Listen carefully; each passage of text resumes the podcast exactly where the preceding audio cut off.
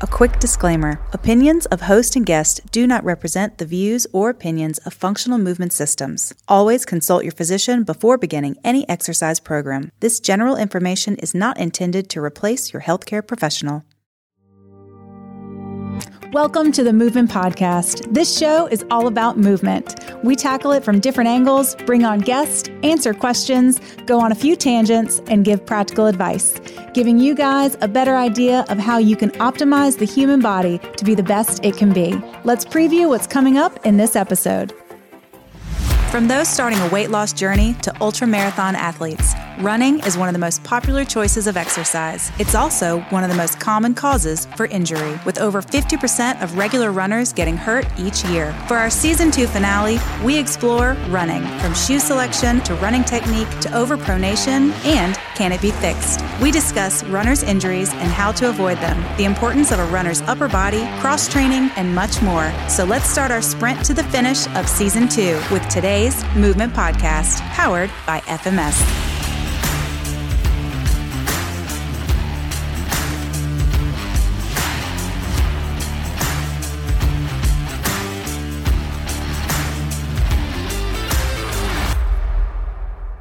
Most common form of exercise, Gray.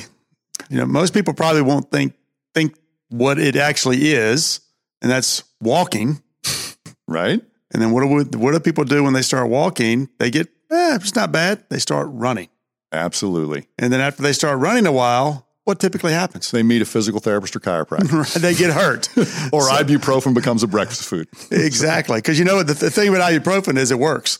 So Right. they think, well, now I can go running again today. Right up until pretty the total knee, and then it don't work anymore. But why is that? Why is it? Why is it the most common form of exercise out there? I mean, Nike has built their entire business on running and walking. There's a great book written by Christopher McDougall called Born to Run, and it talks about that that in early human civilization, uh, you know, running was the locomotion. It was the way we hunted. It was the way we traveled. But it's not the way we do it today. And and that book unfolds a, a, unique history of running that that I think everybody should look into before they just strap on the next gear and, and go out and do it. And the one thing we learn in that book is Nike uh, started with a with a track coach and a shoe innovation, and shoes were flat.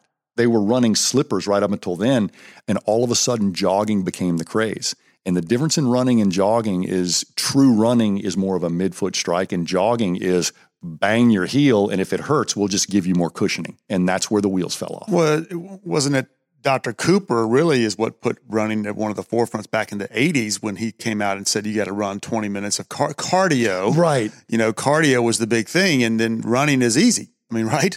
Running you don't need equipment. What's your You excuse? yeah, you don't need you don't need anything to go out and start running and then of course you walk into a typical gym this these days and first thing you see is a row of 10 treadmills.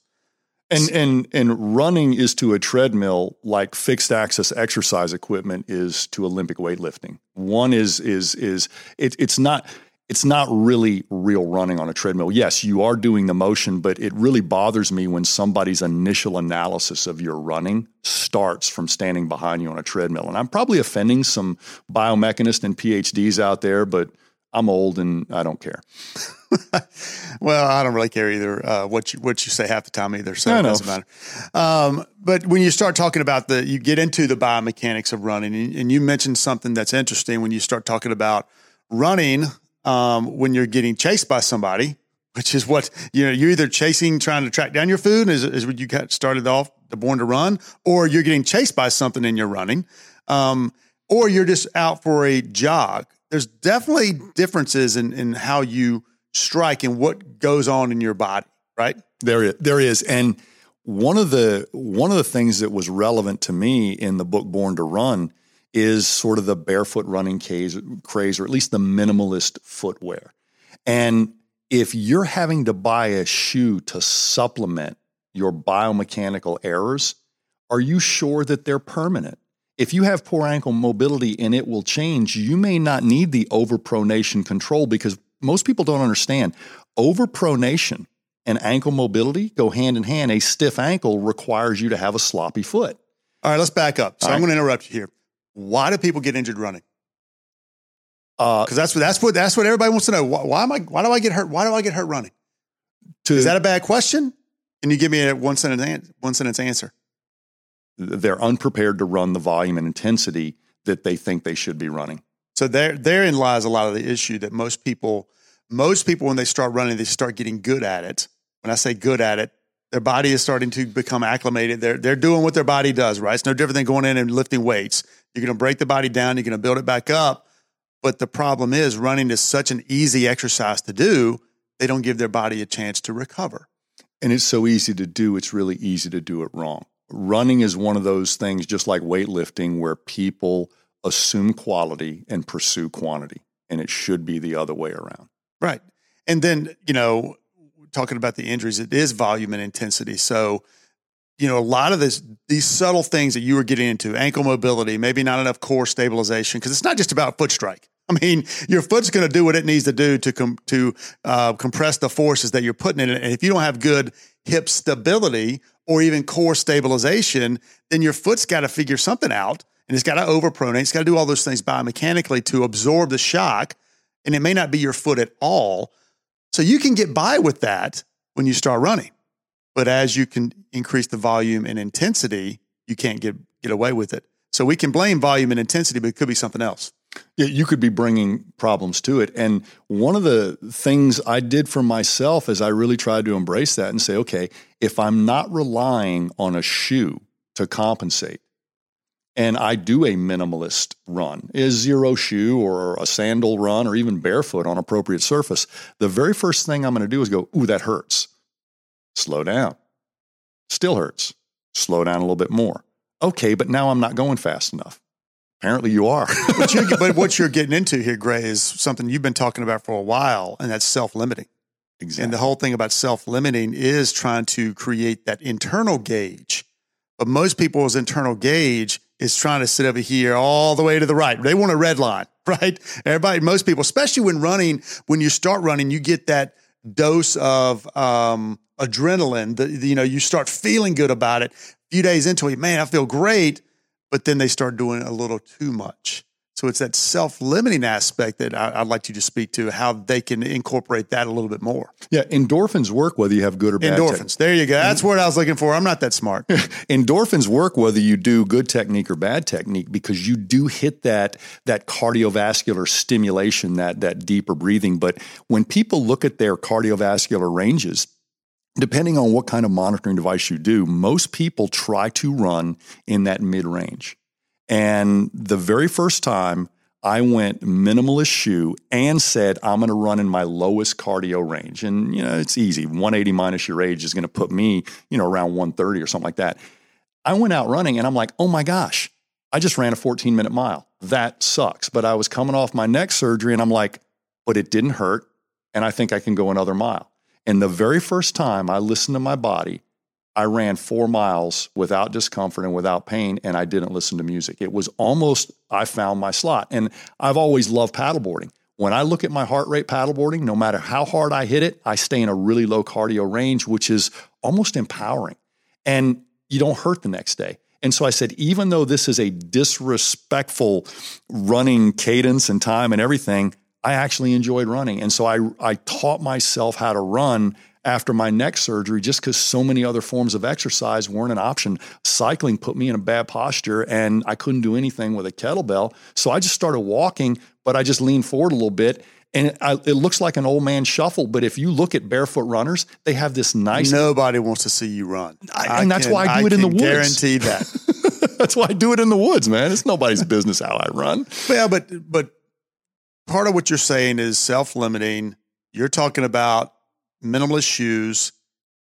You didn't say barefoot. And I think that's that was a big thing. I'd almost say it was, it's kind of got, gotten over the hump. It was huge when that book came out, right? Everybody was going barefoot, and not everybody needs to go barefoot. At least not start barefoot. Maybe, again, work yourself into it. It's almost like if you go out and try to split wood for three hours without gloves, your hands are going to rip up before your back gets tired. And so your hands and your feet are your interface with the world. And if we look at a thing called the homunculus, and that's the map of your brain, you got more neurological sensation dedicated to your hands and feet than you do to your legs and arms. That means this is my interface, that's my interface. And so if you don't have time to get a little callus on your hand, you're never going to split wood like you should. And if you don't have time to toughen and strengthen your feet, you're never going to run like you're supposed to. That's the problem. Somebody, somebody um, who has the the real Nikes running shoe now. I mean, I'm wearing a pair right now where you've got a lot of a lot of structure around your foot that's supporting your foot and your ankle. Go from that to running barefoot. It's just it's not going to work. You're going to have problems and you're going to break down. And I think that's where don't expect yourself if you're going to go from a go go to a minimalist shoe that don't expect to do the same thing you're doing with your typical running shoe. And I think that's the point you would want you would want to make, right? It's not doing a minimalist shoe is great. It's gonna it's gonna be a better foot strike, but but don't expect to go out and run a 5K if you go go that. You keep your mileage down, keep your volume and intensity down, and slowly build it back up. Give your body a chance to recover, not just your heart, your entire body. No, I, I saw the same thing when I entered the world of kettlebell. We all show up and everybody goes and grabs the kettlebell you think is appropriate. So the big guys grab the cannonballs with handles, right? And the one thing you didn't know is that you got to do 100 swings. If had I known the volume ahead of time, but Pavel and Brett Jones let that happen. They let you go and bite more than you could chew, and and then all of a sudden you don't make it through the round or something like that. And so we as Americans will always overshoot and overconsume and and then wonder what happened. And it's because we're privileged and we sit a lot and we see something on TV and we think that's us. And you're a spectator of most of these things and it doesn't mean you can get there, but that's not where the person you're watching started. Why do you think you're going to start there? And I think too often people assume to get their cardiovascular endurance up, they've got to go out and run or they got to walk. Those are easy things to do as we said. There's no equipment, anybody can do it. And for some people it's great but running's not for everybody. And not everybody should be expected to go out there and be a good runner. Um, that's not to say running is bad. There's a lot of people out there that can run and, and it's great. And I go back to the fact of most everybody gravitates to what they're good at and they don't want to do what they're bad at. And I think that's something that we all need to look at and figure out. If I'm going to exercise, and, and Gray, we're in the world of trying to make people more healthy and more fit. And it's up to the professionals to give some advice and it's up to us as individuals to try to find out where we can fit, where what best suits us. Yes. I think that's important. And and you know, I was studying breathing back when we were developing the breathing course, and Kyle Kiesel did that for us, and and and I, I really think that was a good journey to go on. And I found two ends of the same conversation. One was a chiropractor named Phil Maffetone, and the other was uh, Wim Hof, who was extremely popular and probably still is. And they're both getting into breathing. What Phil Maffetone pretty much said is listen, do 180 minus your age and go and see how much distance you can cover in a half hour. And what you'll find out is you will go out and run, and your heart rate will immediately cross the limit I just gave you. So walk. And then when it drops below the limit I gave you, run. And what you'll find is you don't know how to find your slot. You're running and walking. But in two weeks, you will have learned how to breathe and run at a cadence that you could continue in a sustainable way. And what we've learned by the running hobby of most Americans is running's not sustainable because runners are some of the most injured recreational athletes in the world, and there's no contact except you in the ground. There's no excuse. And yet they're injured. So are they biting off more than they can chew? And are they pursuing quantity before quality? And the answer is yes to both. And when we see things like the straps and knee braces and puffed up shoes, these are just enabling devices. Training wheels don't make you a cyclist. No, I think that's a great, great word right there. Enabling is, I think that's too often is you're going to do what the runners that we've come in contact with that have come through our clinic and we've worked with, they're, they, they have to get out there and run. And if you tell a runner not to run, it's taking their little blanket away from them. And I think sometimes that's what needs to happen is you've got to take those enabling devices away and build yourself back up to be more resilient so you can keep running when you're 75 years old. But you've got to find that that balance. I think balance is the key because so many people think or assume that's one of the best ways to get your cardiovascular endurance. And there's many ways to get that in. You in, in clinic a, a while back, we actually worked with a therapist, and you'll probably remember um, he would go out for a run at lunch, and his leg raise and toe touch wouldn't be great, but it wouldn't be horrible. He'd come back from a run and his mobility would actually be worse. Now, from a functional movement standpoint, if your movement screen goes down, and we're not going to blame it on fatigue, okay, because most people should demonstrate the same amount of flexibility before a run. Now, there's certain lifts and max moves that you might not, but why should running rob your mobility? He would come back and could barely get to his kneecaps. That tells me he was using everything wrong, but he was the fastest guy in the clinic, just not forever and not for long. So, so a lot of things you get that those endorphins and you get that positive feedback from your GPS and your your run monitor but at the same time you're slowly eroding and you don't realize it but one of the quick behaviors that shouldn't get worse after a run is you shouldn't be tighter, less mobile, and have poor balance after a run. And if you do, you just ran through your reserve and into something that's not going to reset itself for 48 hours.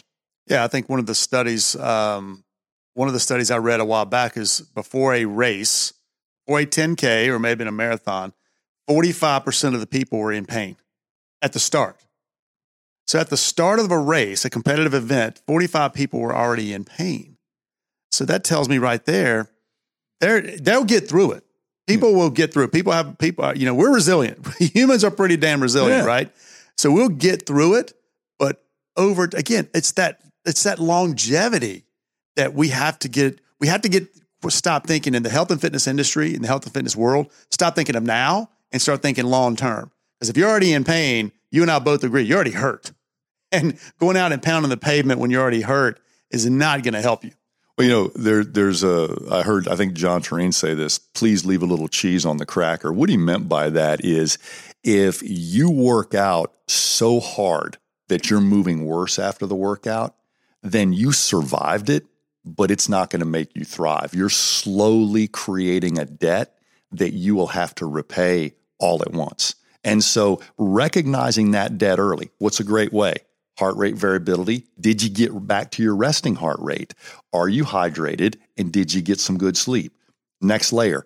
Did your movement, is your movement screen getting worse because of your workout? And if it is, that's an indicator. You know, is your performance slowly dropping at the fitness level? That's an indicator. So if any of these things are in play, listen, because that's pain is a signal that basically tells your body there's a disharmony here and even though in modern society you can cover it up that don't make it right yeah so in summary you know runners are some of the most resilient gritty athletes that i think are out there because they you know they march through however many miles that they need to get through no matter what they truly feel like and so i feel like sometimes they you know, they proclaim themselves as good runners because they have a good cardiorespiratory response. You know, they um, they they get the endorphins from the from the breathing. They feel good afterwards sooner, and so they're telling themselves, "I'm getting good at this because those things are getting easier." Basically, I don't hate this as much as I used to. so with that said, you know, we we put the, these clouds on our feet. We take ibuprofen in the morning when we wake up. We wear um, compression, you know, socks, and we try to alleviate shin splints and and other issues that may come up with this longer form of running that they think they're really good at, but they're ultimately in pain. So, you know, going back to that novice runner who's not hating it as much as they used to, like currently, what's the first thing that you think they should pay attention to to make them actually a good runner and not just a just a good you know person that, that wakes up early and works out and has a, a decent cardio response? Like what's what's the first step? Well well Ashley if if you had you know, limited experience with kettlebells and you really wanted to go deep, the first thing you do is seek somebody who was respected or certified in kettlebells. Same thing with yoga, same thing with martial arts. Now, you can go on the internet and try to figure these things out, but a true coach will get you there. If you go to what I would consider a thorough running coach or speed development coach, if they go right to your running technique before they do some simple mm-hmm. mobility and stability and cardiovascular assessment, then they're probably part of the problem. But most runners are, as you said, are fiercely independent. They don't need mirrors. They don't need gyms. They don't need a workout of the day and they don't need a group of people going rah rah. They want to get in their head and go. And these people often restrict themselves from advice they don't want to hear. But isn't that what a coach is for? So they don't get coached. And when it comes to a coach, if they put them on a treadmill to start looking at the run, would you would you say maybe go for the coach who's going to put you in a parking lot or a longer form Yeah, so they can on. really Let- see a stance? Let, let's let's just cut cut through the bullshit here. Nobody that's out there is going to go seek out a coach to start running. But they Right. do it for golf. But well, no, I don't. I don't seek out a. I mean, I'm a recreational golfer. If But you're, you should. but that, but I'm just saying the reality is I know. you're not. So, what's the advice you would give somebody who is going to, I mean, listen, most people that are running don't seek out a professional at Okay. all. Okay. Most people that exercise don't seek out a professional at all. We all agree they should, but they don't. All and I think that's the problem is why when somebody starts exercising, 60% of the people get injured during exercise. So, what should they do? All right. Self limiting, meaning don't make it so easy and stay in a lower energy expenditure. And if those two things aren't helping you right away, and, and right away means in about two weeks, okay? At least dedicate four mm-hmm. sessions to a minimalistic dependence on equipment and a lower cardiovascular range. It's not going to impress your ego, but if you wake up and you can touch your toes and you don't feel like you All right, that's that's more like that's more realistic because Yeah. most people aren't going to check their heart rates, right? Most people aren't going to check, you know, find out. Okay, you know, most people aren't going to spend their money to get the devices. We all want to wish they would, but they're not. So I think something as simple as yeah, can you stand on one foot? Can you balance? Obviously, we would want them to go get a functional movement screen, right?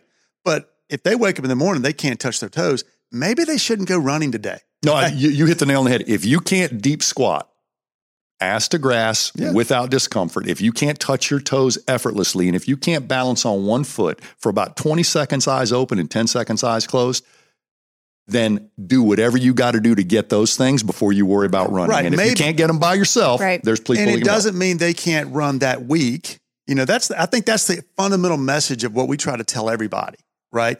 Doesn't mean you can't go running this week. Hey, but maybe not running today or tomorrow. Maybe walk. Maybe do something different. And I think from my my advice to runners, if you're a recreational runner and you love running, just mix it up. Just mix it up. Don't feel like you've got to run a 5K every day, right? No, and, and I think, you know what? If somebody just needs general advice, blending your running with yoga is great. If you need a little more, blending your running with Turkish get ups, meaning if a Turkish get up gives you struggling, I'm not saying do it with weight. I'm saying if you can't even get through that fluid motion, you've got an asymmetry, you've got a mobility stability problem. Why not dedicate equal time to that? And there's two things I often see runners really struggle with, and that's walking down a balance beam and deep squatting. Right. So uh, it's no different than somebody going and deadlifting or squatting heavy today. You deadlift and squat heavy today. You're not going to deadlift and squat heavy tomorrow.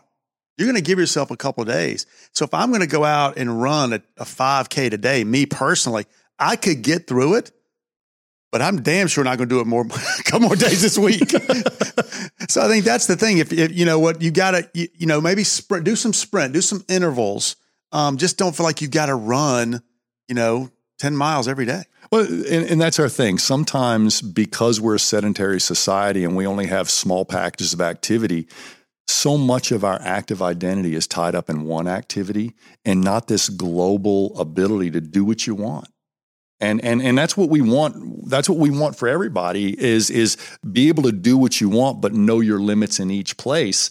And now you know what to work on. And that's that's a cool journey. That's, I mean, that's, that kind of goes back to what I was saying. People gravitate to what they like. And if you start walking and you really like walking and you get to where you're starting to run and you really like running, great. But if you want to continue running, you better mix it up and do something else because eventually you're going to end up with the tightness, tight hamstrings, the tight ankles, the tight gastrocnemius, the tight calves. You're going to end up that way and you're not going to be able to touch your toes if that's all you do. I asked myself a question after my neck surgery, and running was one of my few light cardio options. I said, Do you not like running because you do it wrong, or you're not built for it. And all my life, it was easy to say, well, I'm not built like a runner. But it was very humbling for me to say, I'm doing it wrong. And the minute I slowed down and paid attention to what I was doing, and I, I really don't like running on a track or hard surface, so I started doing trail runs. Number one, I like that environment better. Number two, it mixes it up. I'm ADHD. If I see the same thing more than twice in a minute, I'm going the other way. And so I picked an environment I could run in, and I gave my self permission to walk whenever I wanted. And before you know it, I didn't walk as much and I ran more, but not nearly as fast and not nearly as wrong as I was doing before. So I was running wrong, thinking I had structural problems when I had functional problems. Yeah, you just didn't want to run. I've seen you run. Pretty ugly. Thank you.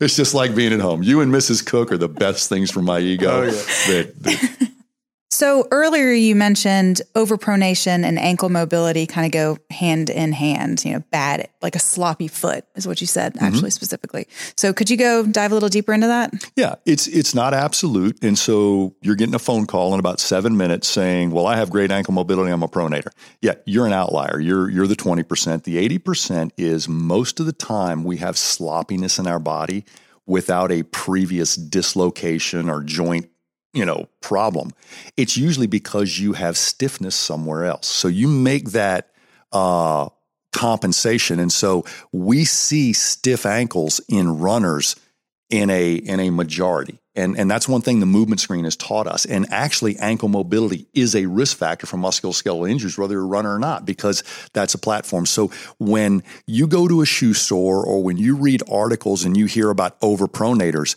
people say, well, I'm an overpronator. Like I got scoliosis, like it's permanent and it's never going to change.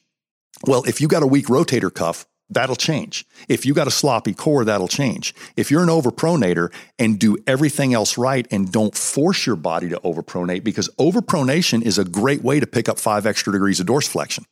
And overpronation and valgus collapse are two sides of the same penny.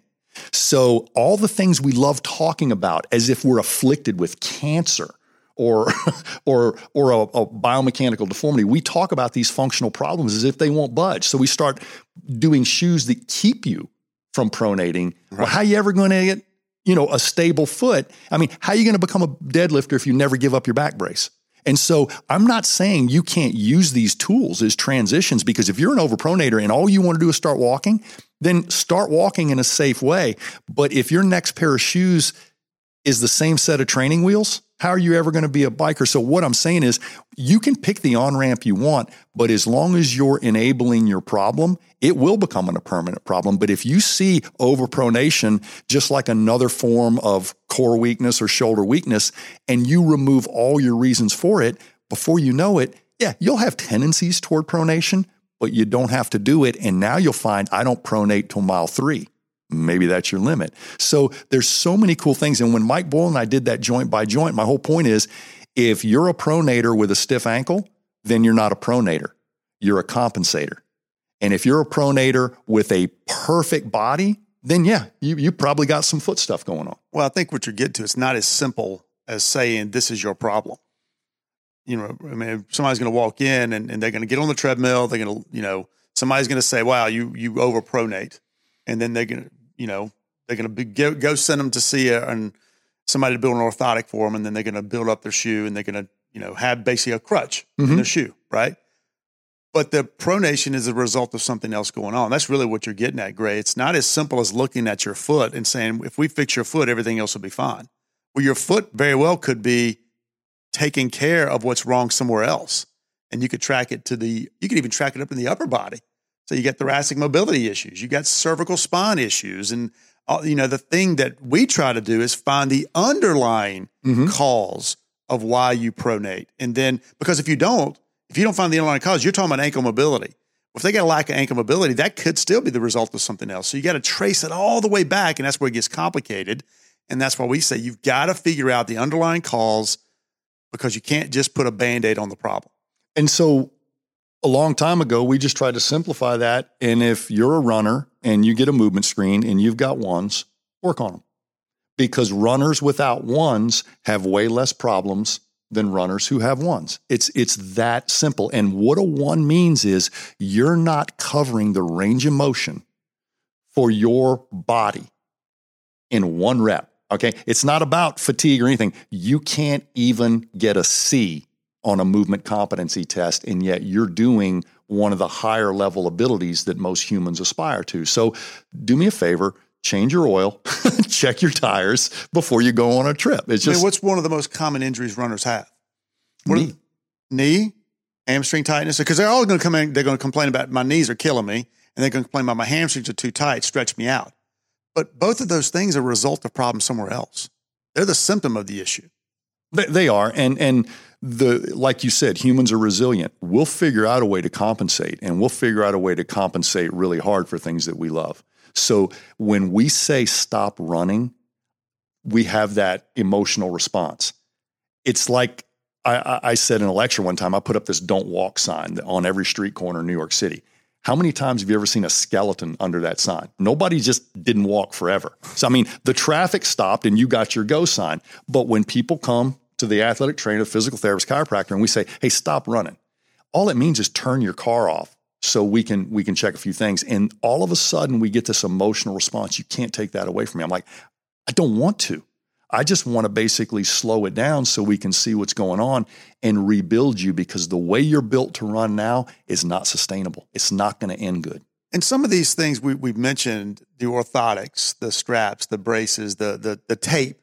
We use those things. I remember years ago, Gray, I was the one building orthotics in the clinic for everybody. Mm-hmm. And, you know, but they, they are, you should exhaust other or have or fix the problems that you know and then use or use an orthotic or use a strap as a way to kind of onboard you back to where you need to be. And if the orthotic needs to be a continual thing, great.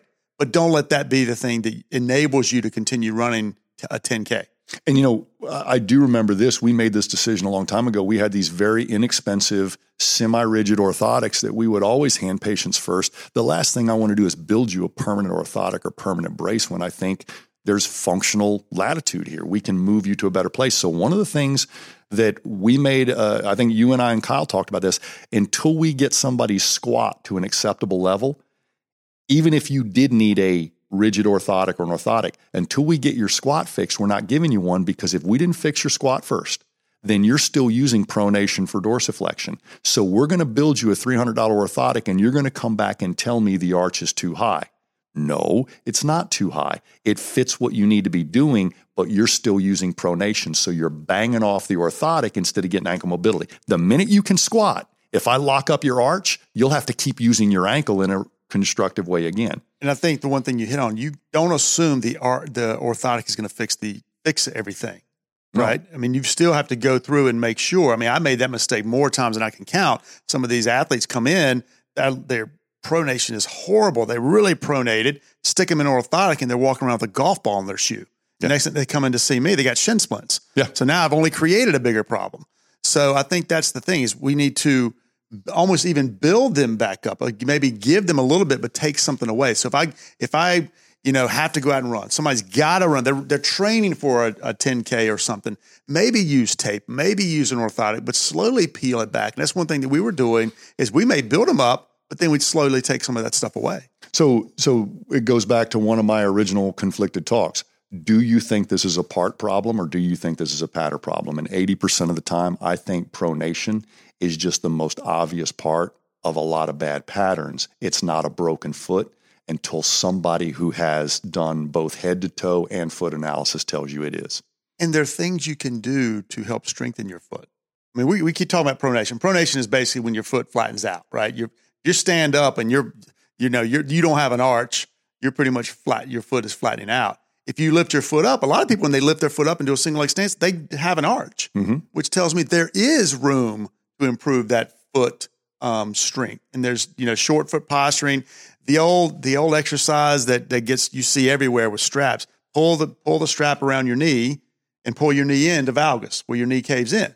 Well, the first thing that happens, your foot grabs the ground that's strengthening your foot. I would argue that has just as much influence on what's happening to help your squat out as what's going on in your hip. And everybody wants to talk about what's going on in the glute, but that's actually helping your foot give you better input, is what you talked about earlier.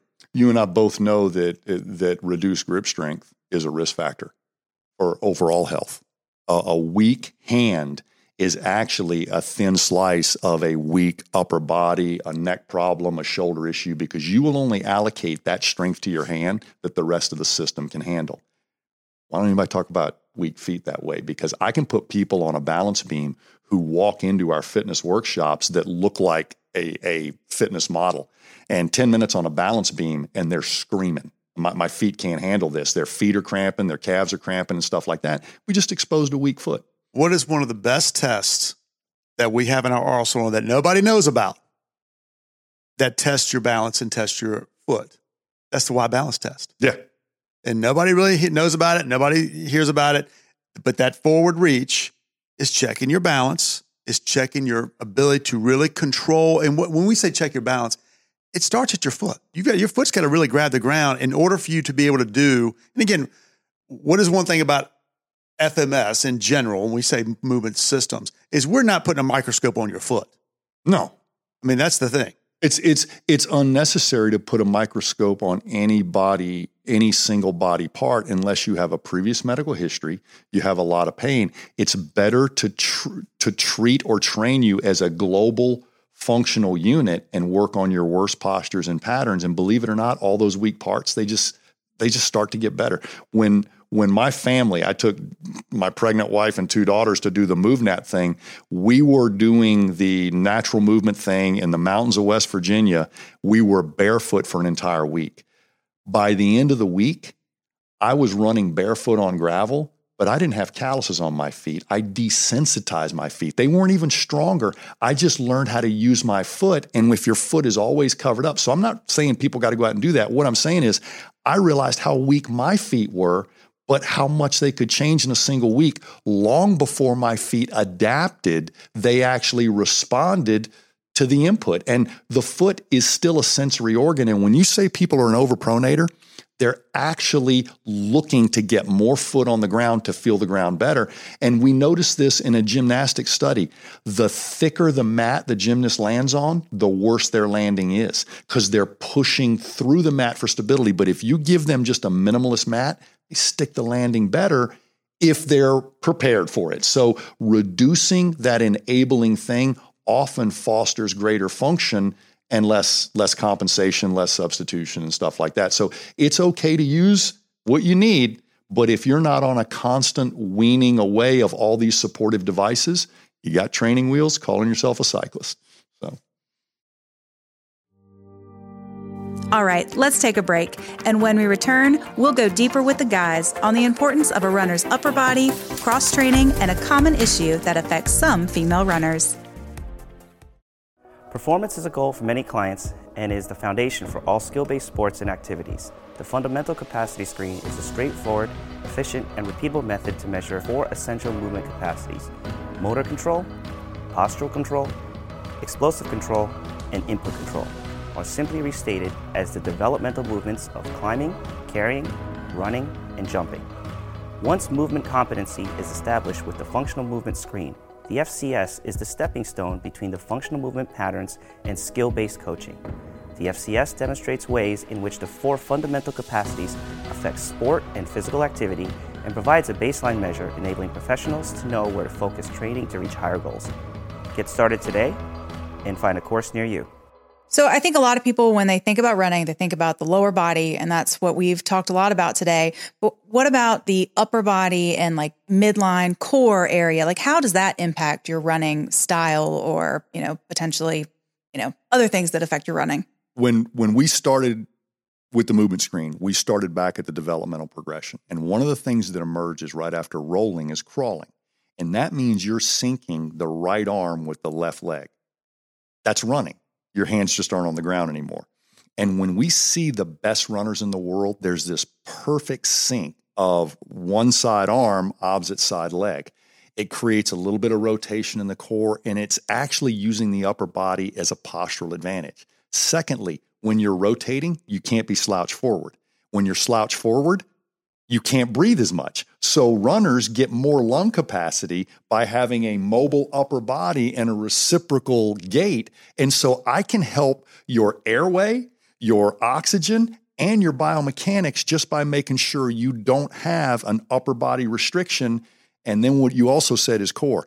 we see a lot of runners that score very low on the push up. So even if you have a mobile upper and lower body, you got a rubber drive shaft. They're not connected by anything that works. And so that instantaneous stability in your core is what transfers because believe it or not, when you run, your arm moves before your leg does. So I'm throwing this arm before this leg goes. So getting that little bit of energy to help that leg out has to go through jelly belly or nice rigid core. So there are things on the movement screen like the push up and upper body mobility and lunge tests that really show us do your upper body and lower body complement or contradict each other.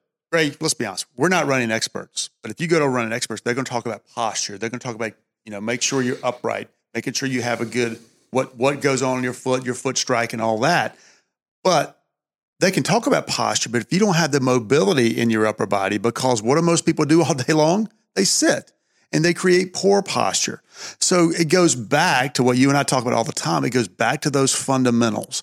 If you don't have the fundamental and the foundation, then all the things that a good running expert may want to prescribe may not even be on the table because you can't stand up straight. You can't stand up straight. The only way to create better, create a better airway is to do what with your head? Have that head pitch forward. So it's all those things that before we dive into the details of biomechanics of running, if you can't do the basics, those you're not ready to do those other things.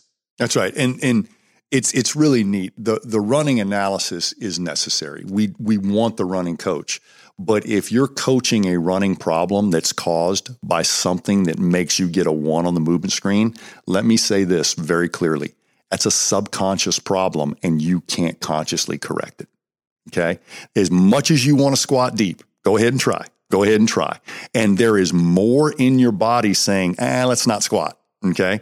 And, and there are a lot of triggers. There's there's avoiding pain. I've told people there's a lot of triggers that can keep you from squatting. Go eat two bowls of chili five minutes before squat day. You're not going deep. And even if you decide you want to, there's a lot of internal signals that says this isn't going to end well. So you can have abdominal distress, you can have poor digestion, you can have endometriosis, you can have many, many problems that'll actually shut down your core and keep you from doing what's right. Or you can have a one on the movement screen. But if you're coaching running technique and a one, they can't hear you because they're making this decision before their conscious brain is even there as a protective reflex, I guess. Yeah, and it's and all the yeah all the coaching and all the you know I I I, put it equivalent to walking into the weight room and seeing a coach standing behind somebody tell them to get their butt back in the squat. They can't. Well, what will they do? They'll get their head down and use their use their spine. No different than a runner. The runner's going to do it, right? You're going to do it if you're a runner. You're going to get out there and you're going to pound the pavement and not really understand and know why you can you know you're not getting up and you're not in the right posture. And think about that. I mean, if you got poor shoulder mobility, you're a one on one side and a, say a two or three on the other. That poor shoulder mobility is that reciprocal pattern, and you can't move your right side as well as you move your left. What does that then mean for your low back or your hip or your knee? And then you're going to come in. I'll come in to see you, Gray, and complain about my knee or my back. And lo and behold, it could be a shoulder problem that Absolutely. leads me to have those issues. And that's why it gets complicated for people to connect those dots. Well, and we didn't even see it coming until we started seeing a huge association with a knee injury. that was absolutely no lower body problem or asymmetry, but there was huge upper body asymmetry. And yet there's a correlation with upper body asymmetry, mobility, and knee injuries. And we didn't see it coming, but we were here to catch it when it got here and not try to defend it or out talk it. This is what the movement screen said. Let's listen. And one of the most common things I would say, and this is just this is a guess, my maybe my opinion, things that runners do is they'll foam roll they'll take the stick and they'll roll the stick over their quads and their hamstrings because one, one of the most common injuries is knee pain. That knee pain can be traced to what? A trigger point in your quad, right? Right. So they'll be rolling everything out, but they're still only solving a symptom. They've got to look a little bit deeper because that same person may have a horrible single leg stance on the right and great single leg stance on the left. And maybe they're rolling out the left side because the left side's doing too much work because the right side's not doing enough. Yeah, they're chasing the pain instead of understanding what what has to come. And it, it's unfortunate because when I see somebody foam rolling, if you've been sitting on a plane or you've had a hard workout, that foam roll can actually help you sort of get your tissue moving and stuff like that. If you can't work out without hugging your foam, foam roll in the corner for 15 minutes any day, all the time. Number one, it's not therapeutic because it's not creating a sustainable change. You're becoming addicted to unnecessary soft tissue. You know, you got a hydration, nutrition, rest regeneration, or biomechanical problem. So that foam roll should be something you visit periodically. If it is a necessary part of your workout, it's an enabling tool and you're slowly going downhill. That foam roll may be slowing it down, but it ain't gonna stop it. Well, and some of the you you talk about enabling, and a lot of the elite runners, that's all they're really going to do because that's all they do is they they just run. So we get into these, you know, competitive runners, the higher level, the you know what a lot of people may aspire to do. A lot of the recreational runners maybe maybe looking to train for a marathon or go beyond that, and that's a, that's a pretty tough thing to do. And I think too often that's all people do is they just get that mentality that they just run, and that's okay to a degree, but you've got to sprinkle in some other things. And if you're all you're doing is hugging that foam roll, as you said, so you can go run, then you're missing something. We had a we had a broken biathlete. That's that's a triathlon without swimming, and and he was a a, a patient because he was getting some epidurals in his back. When I was doing his exam, uh, I'm like, dude, where'd your glutes go? You look like a frog from behind. I mean, you got these legs, but your your back just ends at a butt crack. There's no butt there anymore. And we literally started reconstructing him based on his movement screen. We wound up with an exercise that really challenged him, a single leg deadlift. Doing that not only got him out of back pain and made him not get another epidural, he was in that transition age class where he was getting ready to be in the youngest part of an older group. He went and won a world championship and bested, I think, two age groups below him simply because he was the runner who embraced, I'm not becoming a weightlifter, but now I'm using resistance training to become a better, more durable runner. Yeah, and it wasn't, let's be honest, Gray Cook didn't create that. Hell no. Right? Oh, can you say that Gray could that you no, didn't do something? No, I was the janitor. I wasn't even the teacher there. I swept right. up That's, the floor and let the lesson at, plan at that level. at do. that level, there's a lot of genetics in there, right? I mean, if you're at he was already level, good. Yeah, you're but already he was good. so good. He got in that thin slot of eliteness that you said, where he wasn't playing tennis, he wasn't doing cross training, he was running. And if you do that solitary thing, the one thing I can tell these elite people that can't do anything else anymore is, unless you get hit by a car when you're running, you're going to die long after running is taken away from you. So if you don't have some other physical engagement, you're going to be pretty depressed for the last 10% of your life. But it's it's still it's that dialing it dialing it in. It's like a, it's like a Formula One race car. You don't need to do a lot. It's already a race car. Yeah. You just got to make sure it can finish the race. And that's really what we're talking about when you talk about this, these elite runners out there who are looking at the ultra marathons and looking at the next, what's the next thing? Okay, I did a marathon. What's the next thing? What's the next thing, right? And I think at that level, once you become that good at your sport, and we're talking about running today, it's not so much that we're going to take you off and say you can't run or you shouldn't run. And running's great, but you've got to dial it in so you can do that next thing. And I think that's another art and science to what we do.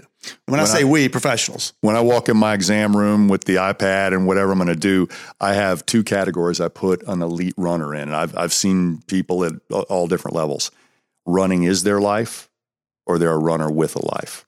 And if running is your life, I'm going to find a lot of uncovered problems, but your talent is keeping you at a level, but you're not going to be there long. And then I find a runner who has four other physical things they do to just flush the system and stay balanced out. I mean, we love the NFL quarterbacks that play golf and do a few other things because they have other ways to physically appreciate their body. They're still competitive, but running is your life or you're a runner with a life. And those, I have to handle those situations two different ways. And unfortunately, if running is your life, if you will accept a slice of humble pie and say, okay, running's my life, then this is everything I got to tell you to keep running and some of that is let's run less, let's do some qualitative stuff, let's get at least one contrasting activity. And one time I was working with a hockey player and he goes, I do cross train. See, I do the slide board. And I'm like, that's just speed skating without skates. That's not a that's just the same thing on a different surface. You've got to have a contrasting movement pattern. And one of the things that Greg Rose and I talked about is how many PGA professionals now get to a golfing event a day early so they can go paddleboarding. It doesn't look anything like the golf swing, but it embodies balance, core control, cadence, and it's in an environment where reporters and fans can't get to you. Jesus, that is cross training, you know? So, and, and so they either the runners that can accept that contrasting suggestion are already self-aware enough to keep themselves in balance and the ones who goes well how's that going to cut into my running hopefully a lot until you can you know run again. And so you're either running is your life or you're runner with a life. So when it comes to running and adding in some cross training as you would say what what other activities would you say are an example? I, I, had a physician a long time ago in my career that was a very accomplished marathoner, and he wanted to get into a sport where it was long distance canoeing.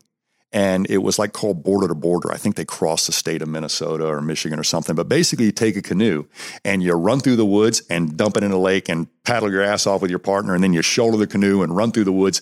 Well, running through the woods and running on a nice level running trail are two different things. So this physician came to me, he goes, I think I got the endurance, but I know I'm going to roll an ankle because you're running, you know. Uh, so I said, we're going to balance beam and jump rope. And the guy couldn't jump rope. He was an accomplished marathoner, but he couldn't jump rope. And so that was enough. I, I, didn't I didn't need to get him in a weight training thing or a boot camp or anything. He couldn't jump rope, but there's you can slouch and run, but you can't slouch and jump rope. And a lot of people know know that boxers can do both. They've got this unbelievable posture and they can do things, but jumping rope actually is a postural corrective exercise and also teaches you how to use gravity, not have gravity abuse you. So I'm like, you need to know where your feet are when you're not looking at them. And since a tree root or an incline incline or a you know bevel. And they did great but it was like my brain just said i got to get this guy way more aware into his feet. He's a diesel that likes to just run straight forever and that ain't what this race is going to be. So jump rope and balance beam and both humbled him. But instead of fighting me on it he trusted me on it. Month and a half later i mean this guy could do on a trail what he used to do on a flat surface and was actually enjoying it but he had to eat that slice of humble pie and so you know if if you're big enough to do that you'll emerge a more versatile runner or a better runner so what did that training look like as far as the actual jumping rope and being on the balance beam was that you know a few passes here and there 30 you know 30 repetitions several minutes I actually did something that looked a little bit like Tabata before I even knew what that word meant. And he would jump rope in a. Um, what does um, that word mean? Well, it's basically uh, doing a hard set and taking an organized rest break and a hard set and organized rest break. But what we try to do with this guy is I said, I want to do a jump rope test with you. We're going to go 30 seconds. I want to see how many turns you can do in 30 seconds. And if you're not over 30 turns in 30 seconds, you're remedial jump rope, but that's okay because that's where I started too. And then I said, if that's your best, how long do you have to rest before you can do 45 and 30 seconds again? Because as soon as you can't, we're done. But that three minute rest break ain't sitting in a chair or texting anybody. It's on a balance beam. You can rest on a balance beam. I didn't, you know, you can fall off. So we rested on a balance beam and it took him two minutes of recovery to, re- to reproduce 45 and 30 seconds.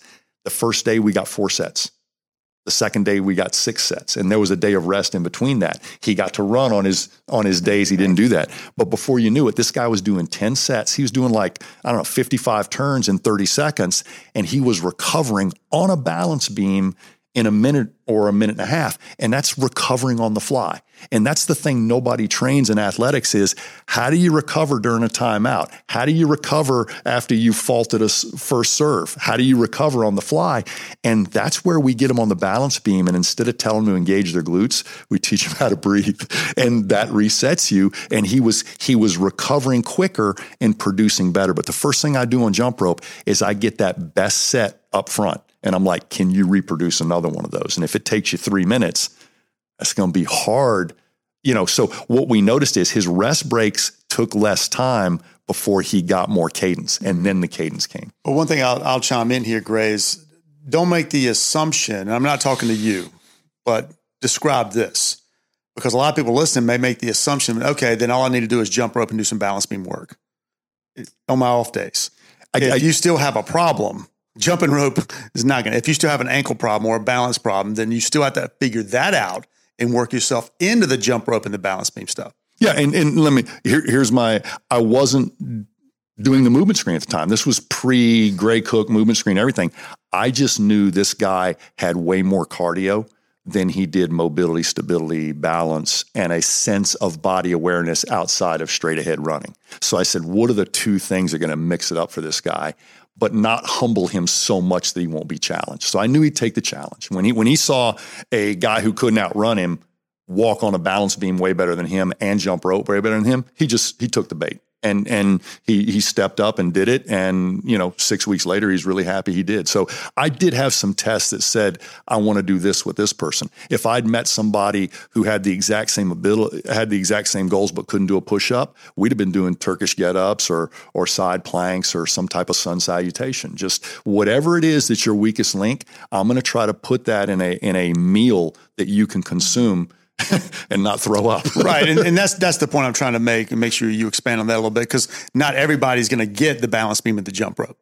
Exactly. And, and you and I've heard that. Hey, uh, can you print off an extra sheet? My wife has low back pain, exercise, uh, low back pain. I want her to do my exercises too. And I'm like, she's probably got it for a whole different reason than you. So maybe I won't do that.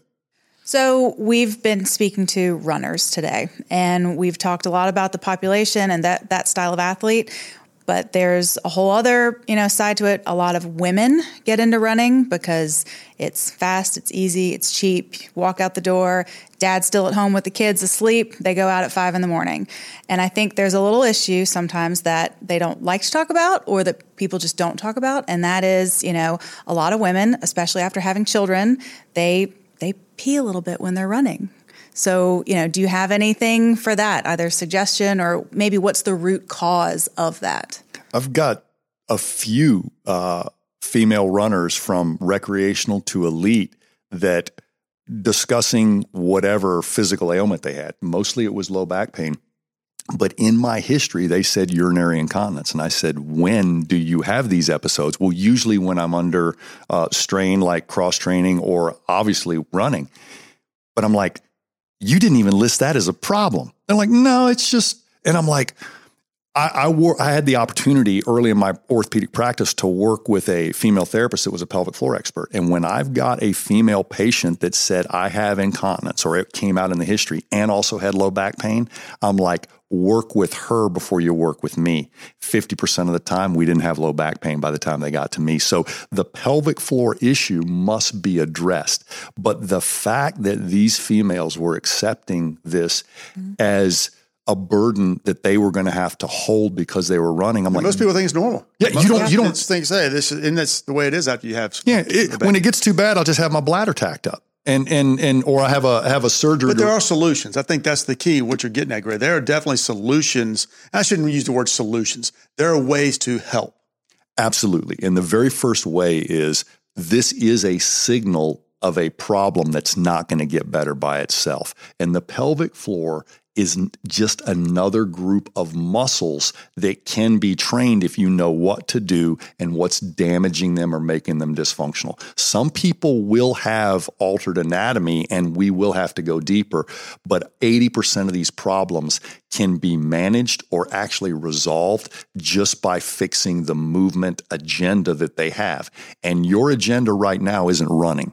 Your agenda right now is not peeing on yourself running. And if that means we're going to cut running in half and do a little more yoga, then that's cool. If that means fixing a breathing problem so you use your core and your pelvic floor better, then that's what we're going to do. But this is not something you have to accept. Right. And it's and it's also not one size fits all.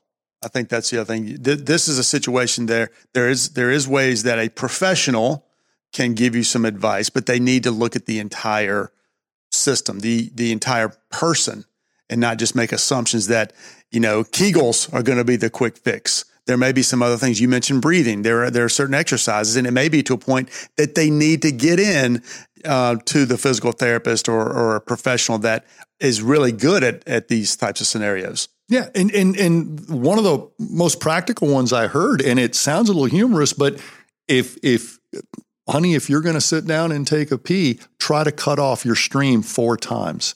And, and it sounds like a challenge, but in a week, they're like, I can do it. And guess what else? I ran two miles and and I'm like, you're now in touch with a muscle that you didn't realize you actually had control of, and you will gain conscious control and then all of a sudden subconscious control. Mm-hmm. And so, as we see that, just because we did that doesn't mean single leg stance got better but it's nice to work on that while we're working on single leg stance. And those two puzzle pieces will put themselves together if we acknowledge and bring them to the surface. But the fact that the the few runners I saw didn't even mention this as a problem. They were mentioning pain. awareness. Yeah. It's the awareness factor that you talk a lot about is if you can get that awareness and realize like you had, you had that conversation. And I think for a lot of you know, whether they're novice runners or whether you're a professional listening to us today, just understand that that you've got to address that. That's the first step. Just figure out you got to address it and there's ways to address it. And as you said, just hey, cut off your stream of pee, see how that does. That's a simple, simple piece of advice.